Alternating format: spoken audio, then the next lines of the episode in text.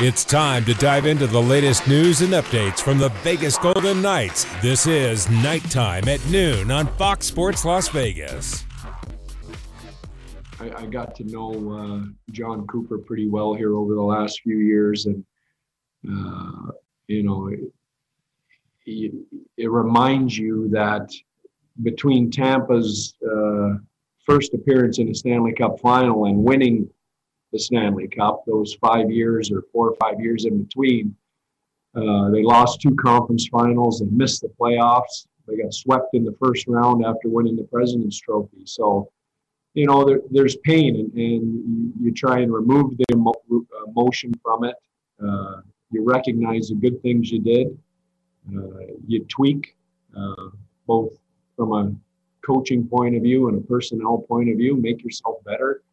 Uh, decide on the guys you can win with and the guys you can move on from, and uh, and keep the process moving forward. Well, that is the voice of Golden Knights head coach Pete DeBoer after the Team did their season-ending uh, press availability on Saturday. Dave Goucher, Shane Hnidy with you for one final nighttime at noon. Great to have you along here on Fox Sports Las Vegas. So, um, yeah, Shane, I know you and Darren Millard kind of did what's it the the post mortem? Is that the word we use? Yeah, it was a little Friday? bit. Of, yeah, I think uh, Millard talked about it being therapy for everybody. Yeah, yeah that's a good word to too. That's a good word too. Uh, you know, you and I have not uh, done uh, one of these shows in a couple of weeks, obviously. Uh, and it is important, I guess, to keep the bigger picture in mind, right? And that's what Pete DeBoer was trying to get the point across on on Saturday, and just to kind of strengthen his point. So Jon Cooper is the longest current tenured coach in the NHL, right? Took over the Lightning in uh, March of 2013. They go to the final in 2015 and lose to Chicago. Uh, they lose in the East Final in 2016 and 2018 in seven games. There was a missed playoff in there between that. 2017, they didn't make it. Of course, the stunning sweep of the hands of Columbus in 2019 win the cup in 2020 and going for another cup in 2021. It does take time.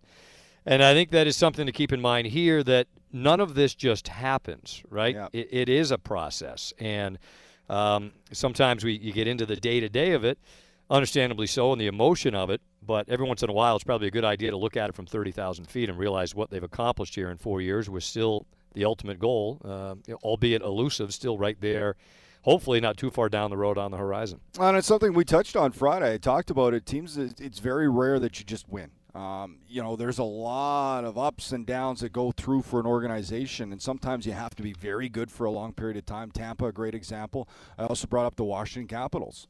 Uh, you know, took them along. You could even say the St. Louis Blues to an extent. They were very good for long stretches. Uh, you know, made some changes obviously through a different period than uh, what Tampa Bay went through, but uh, it's what you learn from that adversity prior with the group of guys you have, and that's what Tampa. They've kind of kept that same core group together. Obviously, you know I think they made some key pieces or key adjustments that helped it, and it.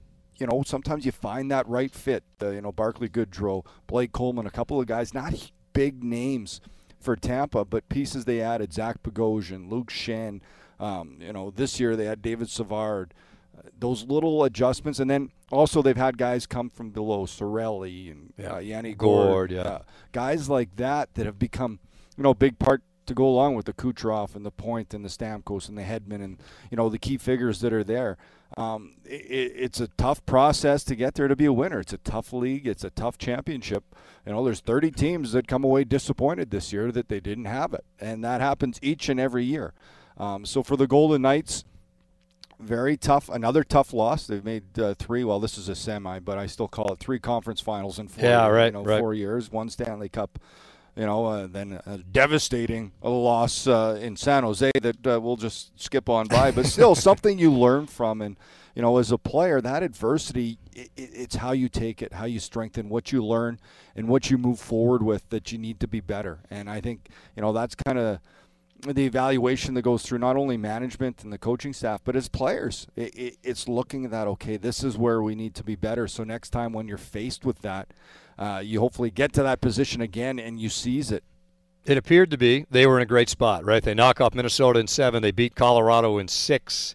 They're going to have home ice all the way through. Back to full T-Mobile Arena. Crowds going bananas. And unfortunately did not work out. They lose in six to Montreal. So you talk about – what they've learned from it or what they're going to take moving forward. We, we learned, unfortunately, again, that the goals dried up, right? They get to the third round. They scored 13 goals in the six games against Montreal, but only five from forwards, right? There were the other eight, obviously, from the back end. They only scored eight goals in the five games against Dallas in the third round last year. So, in terms of what do they take with them now moving forward in terms of a learning learning process? They've you know they've lost in heartbreaking fashion. Shane, you know this is three years in a row.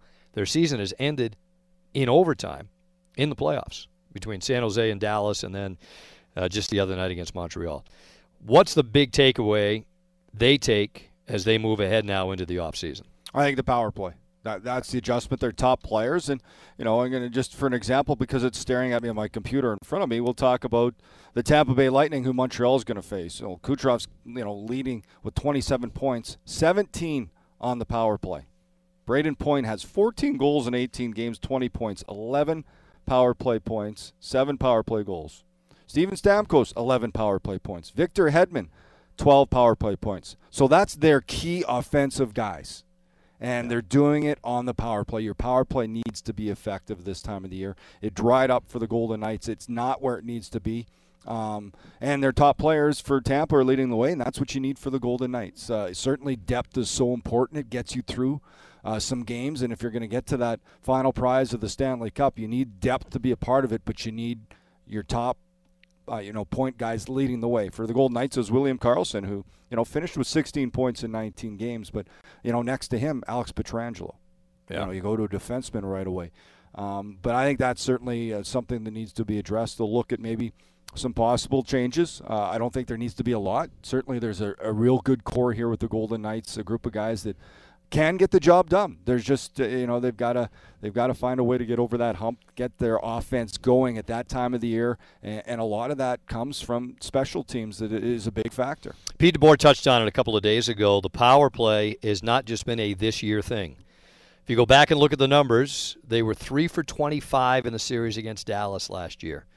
This year in the playoffs, they went four for 43, including 0 for 15 against Montreal. So, and it's a team, Shane. You know, we sat here so often, and even in the regular season, it had its peaks and valleys, right? The power play itself. But as a team, they scored at least five, 20 times during the regular yeah. season. And I know it's a different animal, and we've seen that, you know, firsthand here. But for a team that, I don't know if they scored at will, but a lot of nights they scored yeah. at will, and, and did it not just against San Jose, LA, and Anaheim, but against some of the better teams in the league, you know, within the, the, the realigned division for, for this past season.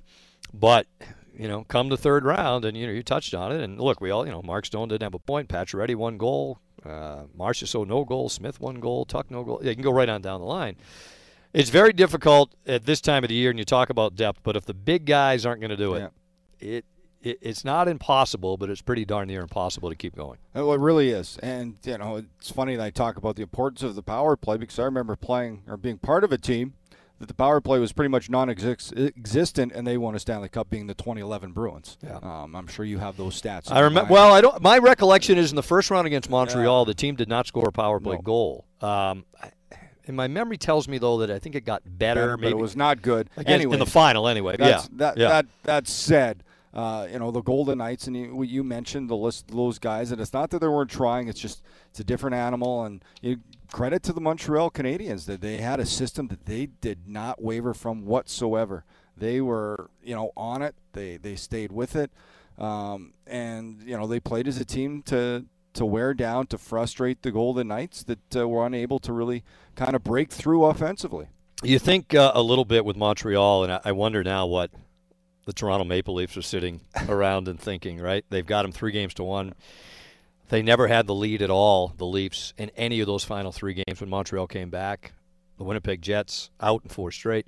And those are offensive teams as well. Yes, and they found a way to shut them right down. And you've got the Golden Knights, who were right up there among the highest scoring teams in the league. And outside of the first game, right, they scored, uh, was it four? Yeah. Um, they didn't score more than two in any of the other games. Any of the other games. And sometimes teams kind of grab lightning in a bottle, right? You know, you get the Canadiens here that would not have made the playoffs in normal time. I know it's not normal times, but they finished 18th in the league. Yep.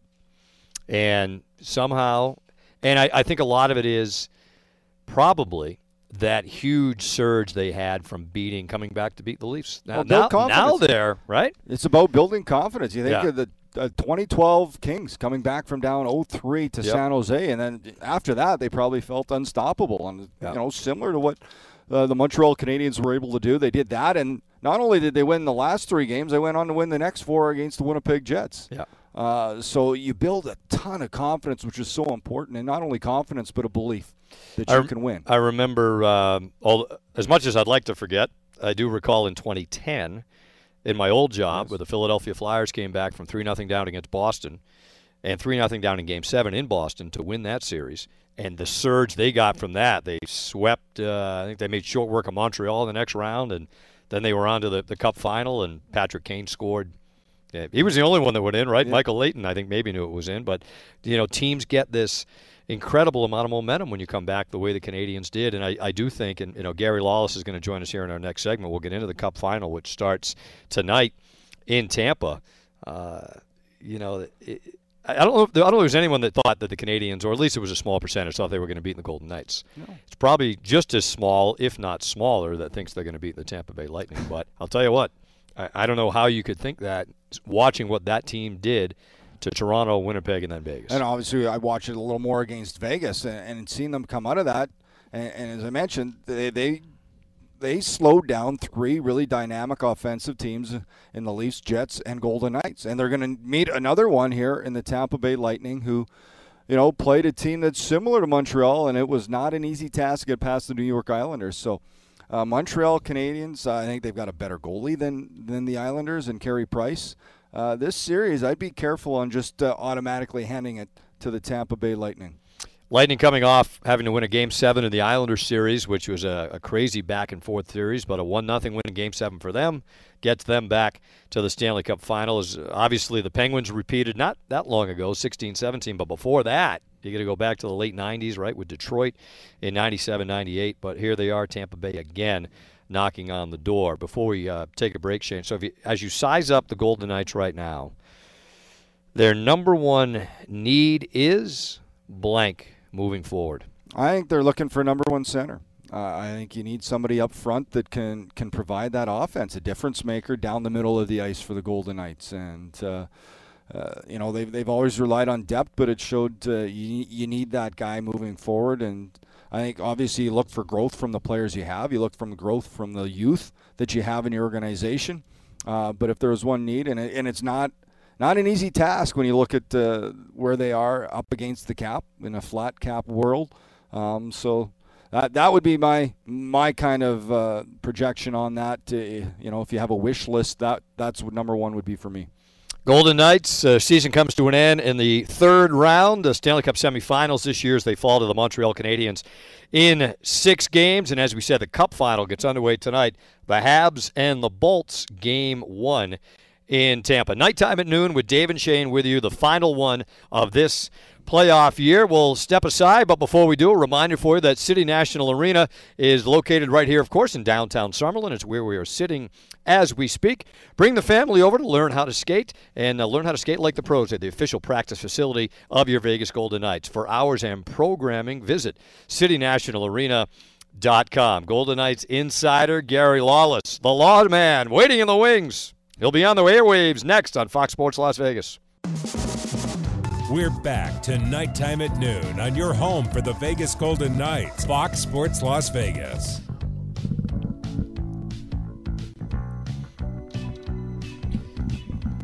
Dave Goucher, Shane Hnidy with you. Final nighttime at noon for this season. What song is this, Shane, we're coming back to? That? I wasn't listening. Okay. Man Eater, Hall and Oates. Oh, Hall and Oates. 84, I believe.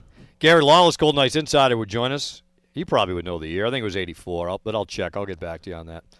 Lawman, what's shaking? So um, in Montreal, game six. Before we get to what actually happened in the game and kind of just your thoughts on the Golden Knights season wrapping up, could you tell us your experience after game six ended and how long you were staying inside Bell Center? Well, it was pretty interesting because we got an email halfway through the third period saying uh, you can't the, the building is locked down, so you're not leaving when the game is over. We'll tell you when you can leave. And the guy Bruce Devine, who does uh, pushes the buttons in the in the visiting radio booth, said to us in '93 after they won, I never got out of the building till 8 a.m. the next morning. so uh, the Duva hands were flying Oh, at that sure. point in time. so yeah, after the game, they took us downstairs and uh, staged us. You, guys know where the buses are in the loading dock. So just for our listeners, in every NHL arena, there's a loading dock where you know that's where the where concerts come in and they unload all their stuff and. For for hockey, it's where the buses are, so that after the game you don't go outside, you get on the bus inside usually, and uh, so we're kind of locked up in that area. And people way more important than me were not happy. They were kind of stomping around, and uh, the poor people for the NHL. It's not their. They can't control what uh, the uh, the Quebec police are doing, the Montreal police are doing. There, we as soon as we got out on the bus and we started to pull away, people started like screaming at the bus, and then right away you see a police car flipped right over on on, on its cherries, and then you get to a corner and there's all these trees that have been yanked out, and and, and Trees. forgive me for forgive me for saying this, but like you won. What? Why are you? Why are you destroying stuff? I, I don't even understand why you destroy stuff when you lose either. Like to me, either either way, it's it's your city. Yeah. Why why are you crapping on it? So, anyways, When the Vancouver Canucks lost to the Bruins 10 years ago, Vancouver was on fire, but they did lose. yeah, yeah, what we'll give you- them that. Yeah. yeah. So how long were you in the building after the game? Got out of there around twelve thirty. I Oh, think. it's not bad. Yeah, wasn't terrible. Yeah. Yeah. But uh, certain people that work for other networks that are, like I said, more important than me, were uh, We're not happy, not happy. to say the least. No. Um, all right. So Shane and I kind of did our, uh, you know, we got into the series a little bit, but just in a nutshell, uh, what happened? Not good enough. You know, uh, Carey Price put uh, uh, a ton of pressure on, and he wasn't not that he was perfect, but to beat him, you needed uh, you needed a really good chance, and like William Karlsson had a really good chance in uh, in Game Six, and he put it puts it in the one spot where Carey Price. I talked to Patrick Lalime, Shane's old teammate, after that save. He said, you know, if you put it along the ice, we stop it. You've got to get that one Elevated. you got to get you got to elevate that one and that i'm not picking on william but that that's the type of of opportunity that like that goes in and and who knows right? You know um they you know they flushed game three you know should have been they, they were up by a goal with a minute and a half left in uh, an unfortunate circumstance. Like it uh, uh, the, the team wasn't good enough. Um, and montreal did uh, they played very disciplined. They did what they needed to do, and boy, were they opportunistic when they got a chance. So, like Carey Price, he was the best player in the series for Montreal, but they're young guys. If they saw they saw a little bit of light, they buried it. And uh, I found it interesting uh, to hear Kelly McCrimmon say in the last little bit that uh, that Peyton Krebs was uh, was available and uh, and could have played because. Uh, um, I, I- thought they could have used offense. That to me Yeah. was uh, was the issue late in that series was that they, they couldn't score. Uh, It's not Montreal didn't pile them up. They, they did the one game, uh, the game five. I think they won Yeah. four one. It was a bit Yeah. of a disaster, right? You know, but everything else was uh, two one three two type. Thing. Opportunistic. Yeah. Well, it reminded me. I I said to a couple of people back in the old days where the Bruins would play the Canadiens every year, and the Bruins would have to work their butts off to score. Yeah. Work, work, work. And then the Canadian Guy Lafleur would come down the wing and blast one in, and piece of cake, make it look easy. And that kind of watching the series, I was like, every chance they get, not every chance, but most of the chances the Canadiens got, they scored on. Well, like you know, the Caufield goal, like he Yeah. just uh, gets a, you know, he makes. Shane must have, you must have marveled at this. The puck is coming to him, and he lays his stick Oh yeah, flat little chip, little to chip pass. it up, and then create a a race, a puck a puck race with Brayden McNabb, who you know, no offense to Brayden, Caufield's going to beat him. Like he just like the the intellect, the scorer's intellect on display there, and then he just you know, he goes high and, and beats Leonard, and uh, it was. Uh, yeah, it's th- that the pressure that Montreal put on Vegas in terms of being a, having quick strike offense, and then on the other side, limiting Vegas's offense to you. Got, it's going to take you 25 minutes to get a goal. You got to work, work, work, work, build, build, build. Get one chance, not going to go in. Get another chance, not going to go in. Get a third chance where you get Price, you know, down and out in Beverly Hills. That one goes in, and it was just it was too much. So where do they go from here?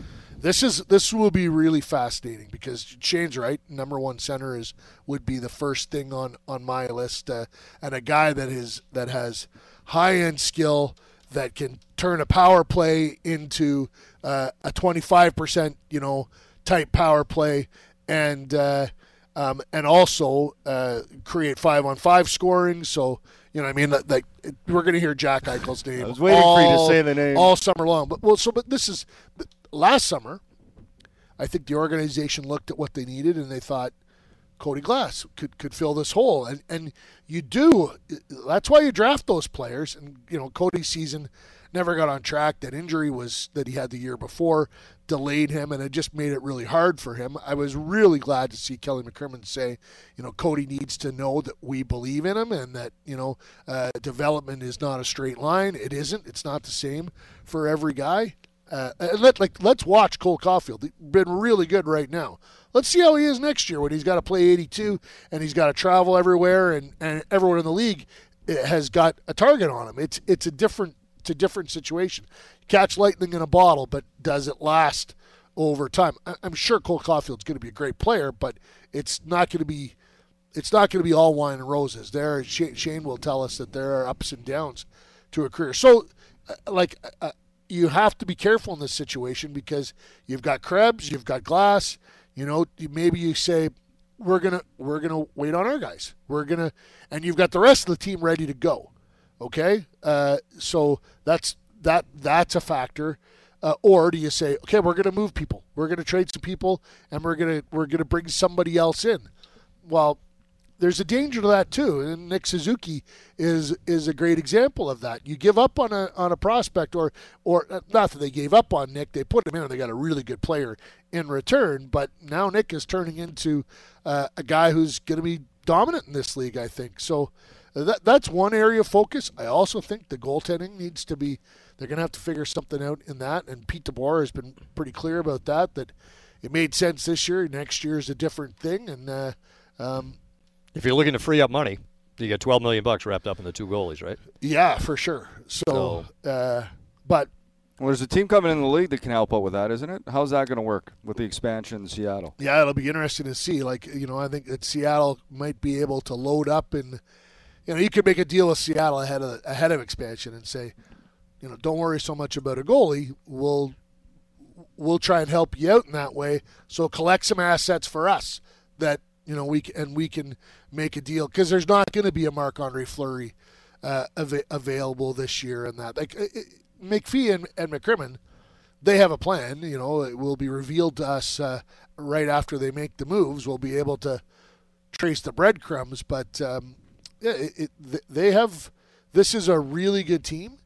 Um, it you know coming up short, uh, and I'm on the record as this all the time. If you make it to the final four, you've done your job. Like, what has to happen for a team to win? Health has to be has to be there. You got to get crazy good goaltending, and you got to get a bounce. And Vegas got all that the first year to get to the final. You know, Fleury, as you recall, mm-hmm. uh, could not have been better against Winnipeg, and uh, that got them got them into the final. And then Washington's curve sort of like Vegas kind of peaked against Winnipeg, and Washington was just getting going because uh, their offense really clicked in in the final, and then Holtby was out of out of this world. And to this day, right? So that first year has accelerated everything here, right? Off the charts, and now that's they're not a victim of the expectations. I think the expectations are good, right? The worst thing would be yeah. The the last thing you want is apathy, where nobody really like that's that's Listen, terrible. You, you make a you make a really good movie and then someone comes to you and says, you know, we're, we'll give you money to make a sequel. Well, then there's a pent up appetite for people to go to that sequel. Hey, I, I want to go see Godfather 2. Right. You know, uh, I'm, I'm down for that. Well, that's the situation they have here. What do you have to do? You got to make a really good movie so that people don't walk out going, man, the sequel sucked. You know, Grease 2. You want Godfather 2, not Grease 2. Rocky 2. Rocky Two is pretty good. I liked it. I, I, Won the championship. A, that franchise, I give it. Uh, I give it a thumbs up. Yep. If, if, there's, if I'm, oh, we're, we're, we're, movie critics now. if Siskel I'm, and Ebert. I'm, uh, uh, well, I'm. Which guy was the big, bigger guy? Ebert. Oh, Ebert. Roger right. Ebert. Yes. So here, that's here, right. Here you go. No, uh, it's. Uh, I, I think that they've done a, a, great job. They've got an elite coach. Um, you know, Mark Stone. Uh, uh, so I've been asked this. I don't know how many times. What was wrong with Stone? What was wrong with Stone? And it's become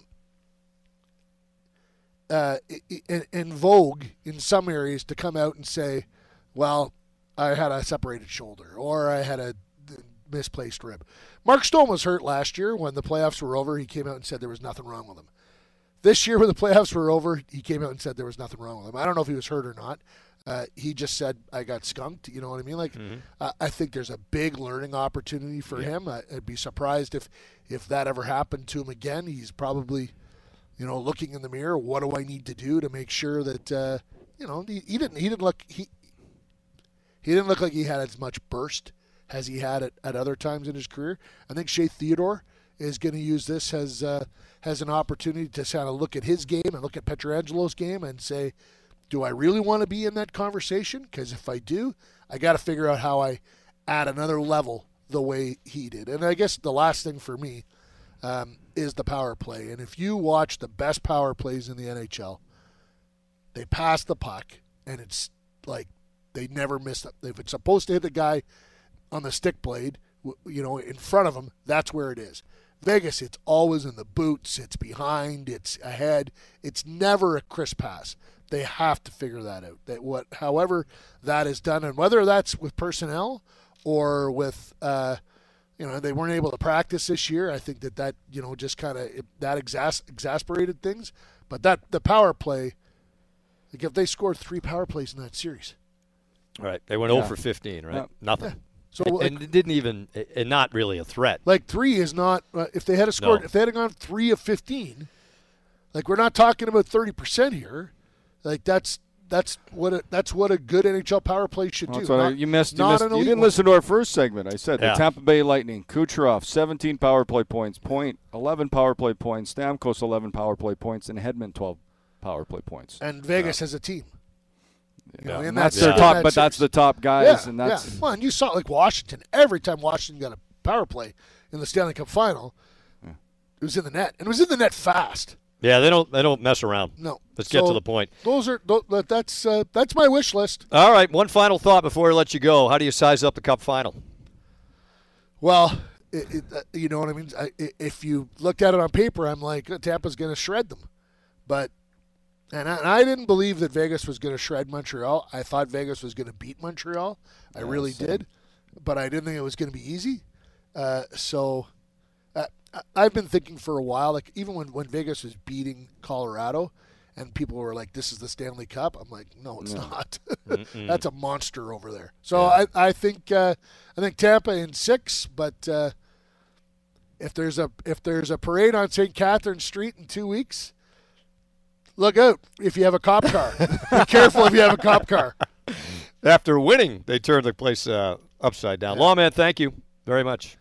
Thanks Appreciate for having me. This was fun. That's good. Gary Lawless, Golden Knights Insider, joining us nighttime at noon, our final one of this season. A reminder, Golden Knights fans, VGK Authentics is the official home for all your game-used Vegas Golden Knights merchandise, from game-used pucks and game-worn jerseys and much more. Owning a piece of your favorite Golden Knights player has never been so easy. Check out all the great items at VGK Authentics by visiting VegasTeamStore.com. We're going to step aside when we come back, we'll be joined by Golden Knights forward Alex Tuch. That's after this on Fox Sports Las Vegas. Live from City National Arena, this is Nighttime at Noon on Fox Sports Las Vegas.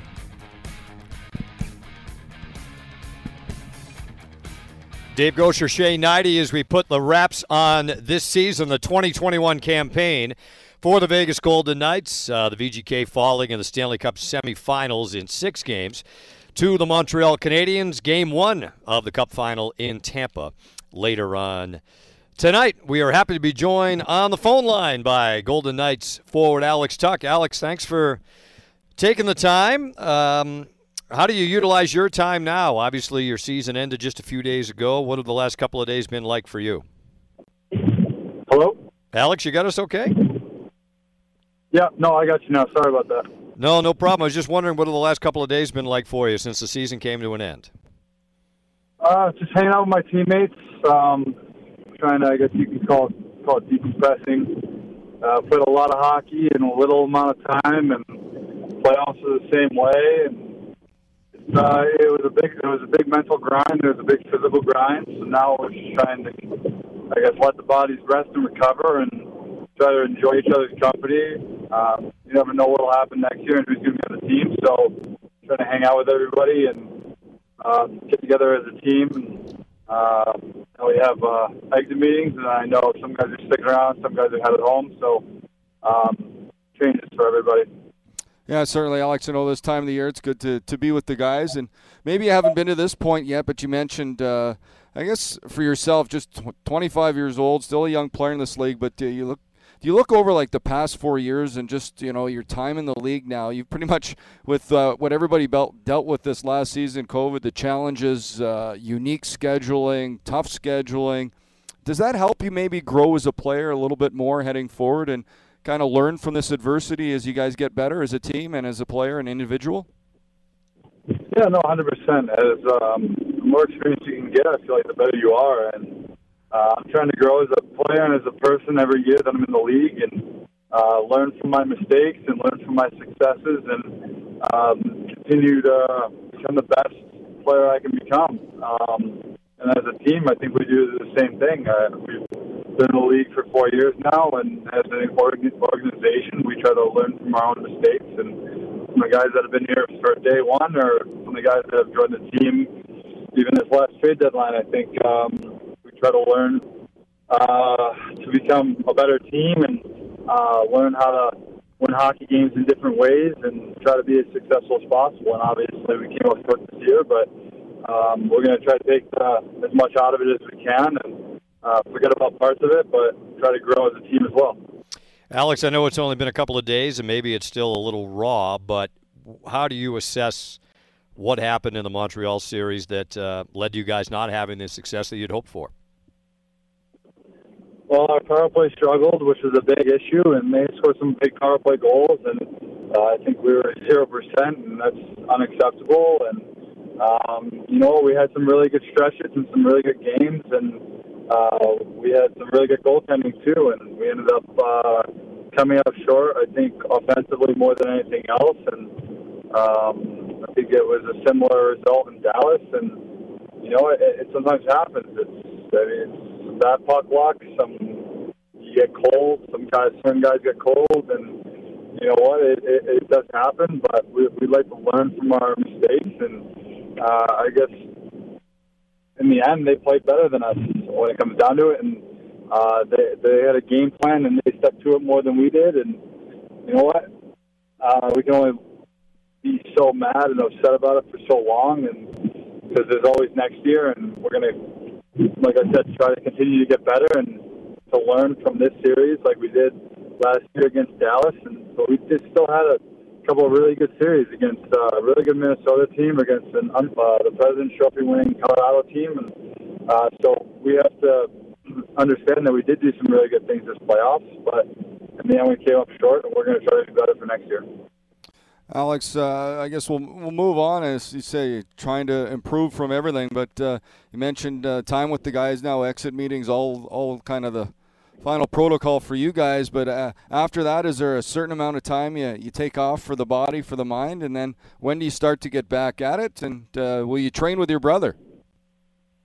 I'd say the next couple weeks is the time to really uh, relax and let the body recover because it, it is a lot of stress and everything like that, and then try to head home and uh, I'll, I'll do some um, I'll do some working out and uh, not too much skating because playing every other day for uh, I don't know how many days we did it, but uh, it was pretty stressful on the body. But try to get the body back to its normal state and back to um, as elite of a form as you can get it to, uh, and get ready for next season. So you want to take some time off. You want to ease your way back into uh, lifting and stuff like that. Because if you jump in too soon, you become a little too sore and you can injure yourself. And uh, I've learned over the years of how, how my body needs to uh, recover and how my body needs, like how much time and what I need to do to get it in the best shape possible for the next season. Uh, but yeah, going home for a little bit. Um, obviously, our teammates have a couple weddings this summer, so I'll be uh, going to a couple of those. But um, with my brother, I'll definitely be going back and working out with him and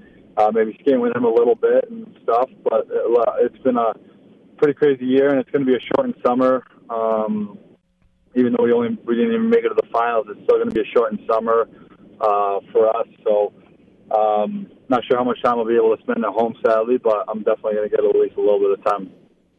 Now that it's over, Alex, this season's over. Uh, you know, it's going to be a heck of a a year and a half, really, when you think about the pandemic, the pause, the bubble, and then you guys going through this 56 game season and three rounds of the playoffs.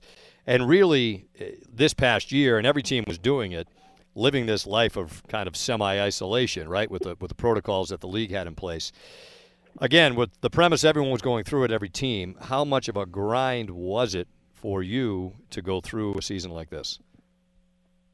It was a big grind. It really was. I mean, like you said, it's isolation, and um, especially in the beginning of the season, it was, it was very tight uh, with the protocols, and um, I don't think I went to dinner for uh, out, out to dinner for six months, and uh, you saw your teammates only at the rink, and um, away from the rink, it was just my girlfriend and I, Kylie, and we ended up getting a dog, Teddy, which is awesome. It was it helped a lot with the the mental side of things and um, got your mind away from the game when it, when you needed to. And um, but yeah, it, it was a mental grind. It was um, it wasn't it wasn't easy by any means, and I don't think anyone in the NHL right now would be would say it was easy for them and or it was normal because it's not. So, um, but everyone was going through the same thing, um, and I thought uh, the league did a really good job with. Um, helping us as much as possible. And um, but like you said, it, it wasn't easy, and so hopefully next year is back to normal as much as possible. And on that thought, I guess as we all hope uh, things return to normal, is there uh, some excitement to getting back to kind of regular times next year for you? Is that a little bit of the silver lining here? You can get excited to to get back to that. It certainly you saw it through the evolution of the bubble to finally seeing T-Mobile full with fans. Yeah, seeing T-Mobile full with fans was a special moment for us for sure. It was uh, it was a big sense of normalcy, and um, I think it really helped us, propelled us into a couple big series wins. Um, it was they did a phenomenal job cheering us on and giving us a lot of momentum and uh, it's in my eyes, it's the loudest building in the NHL, and it has been for the last few years. And um, the amount of support and dedication we've gotten from our fans is, has been phenomenal, and I hope it continues in the next year. Uh, I know they were disappointed. Um, we sure were disappointed in ourselves, and um, they want to win. Um, we've created a, a culture where we have high expectations, and uh, we don't want to lose those expectations. That's for sure. One final one for you, Alex, as you head into the off season now. What's at the top of your hit list in terms of what you'll be working on in your game the most? Um, I think this year uh, I took some big steps in becoming a complete player. Uh, but with that being said, I think there's a lot of there's some stuff I need to work on in regards to helping out our power play more, being better in front of the net, being a big a big guy, I should be able to be have a lot more success uh, with the puck deflections, rebound goals, um, stuff in that manner. So that's going to be a, a, big thing that I'm going to focus on this summer. Alex, thanks for this, and uh, we'll see you soon enough. We hope. Thank you guys so much. Have a great summer. Thanks, Alex. Right, you bet. Alex Tuch joining us here on nighttime at noon as the Golden Knights. Uh, and of uh, wrapping up their season, of course. And uh, as Alex said, it's going to be, uh, even though they go three rounds in the playoffs, the next season is going to be here before you know it. Quite obviously, with you know we're already uh, June 28th today. The final game of the Cup final, if it goes a distance, is July 11th. The draft is July 23rd and 24th, and you know they haven't announced the schedule yet for next year, quite obviously, but it'll it'll be here before we know it. It certainly will. It goes by quick uh, in a regular year. If you go to the final, usually it's around that 12th mark, so it's a it's a month later, a month less of that time off. If they get back on track next year, it looks like uh, around an October 12th start for the season.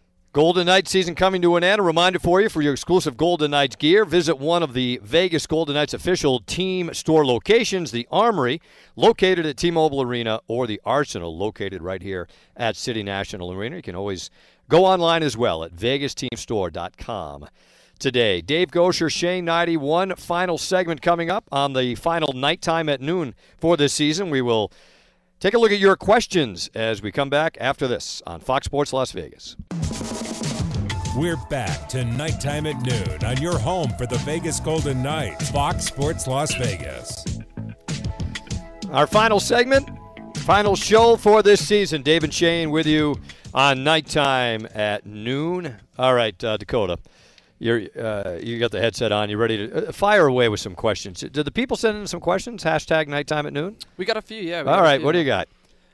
Who do you guys have um, expectations wise to improve the most of the young guys on the team? Ooh, that's a good question. There's so That's many good. of them. You think of the steps that White Cloud Hague took this year, Coghlan.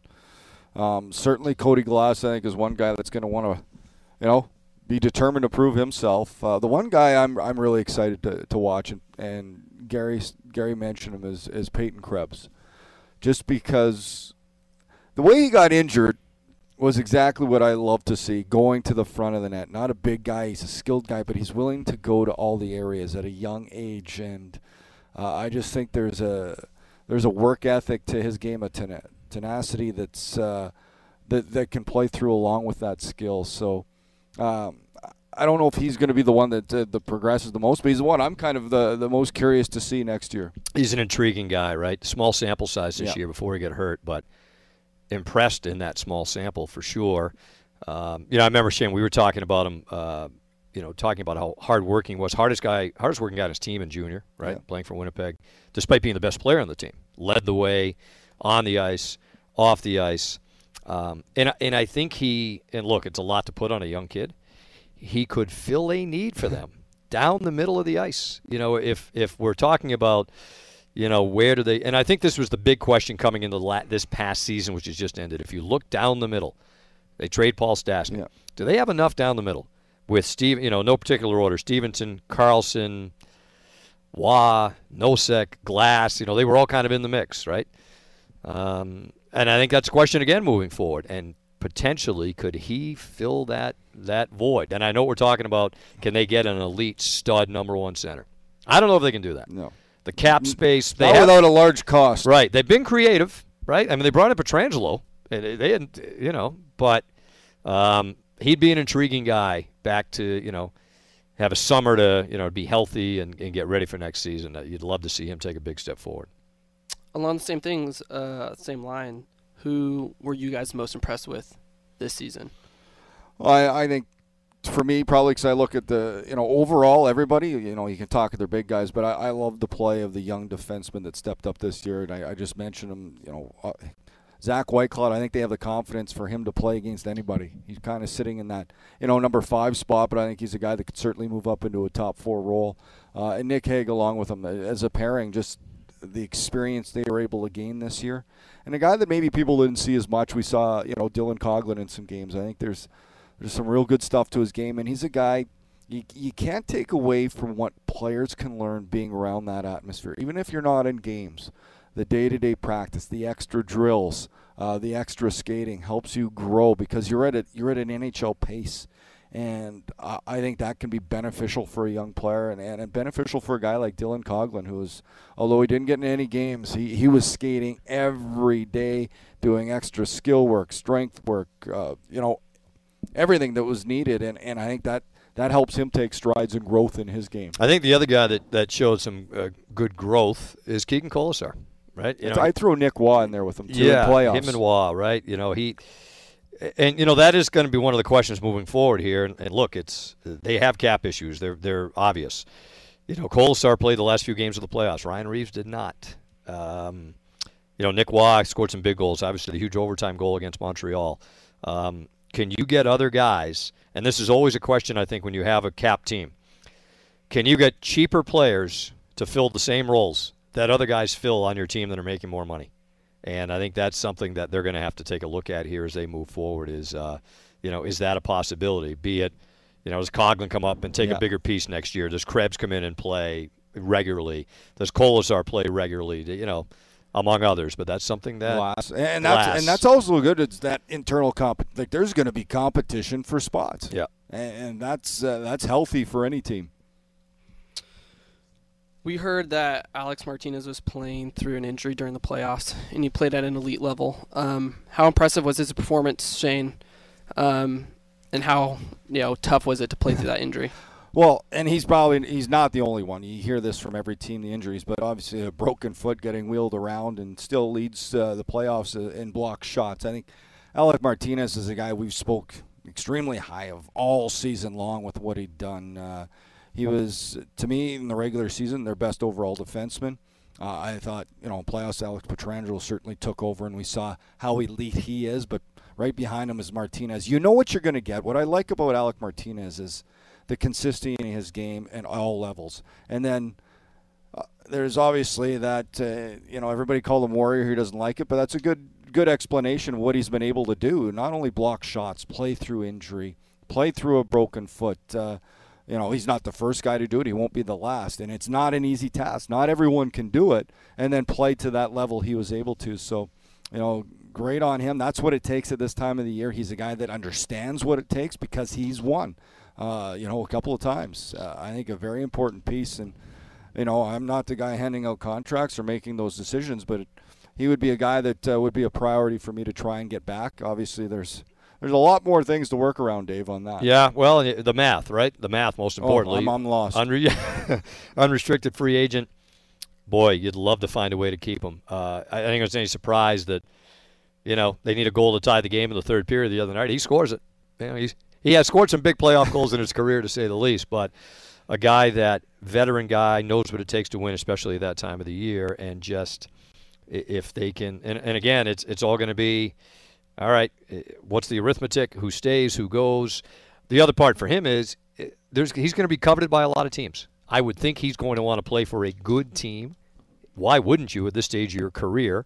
He's already got two cup rings. yeah, he's going to have options. He's going to have options from other good teams that um, that are going to make him offers. But uh, boy, it'd be great if they could figure a way to keep him here.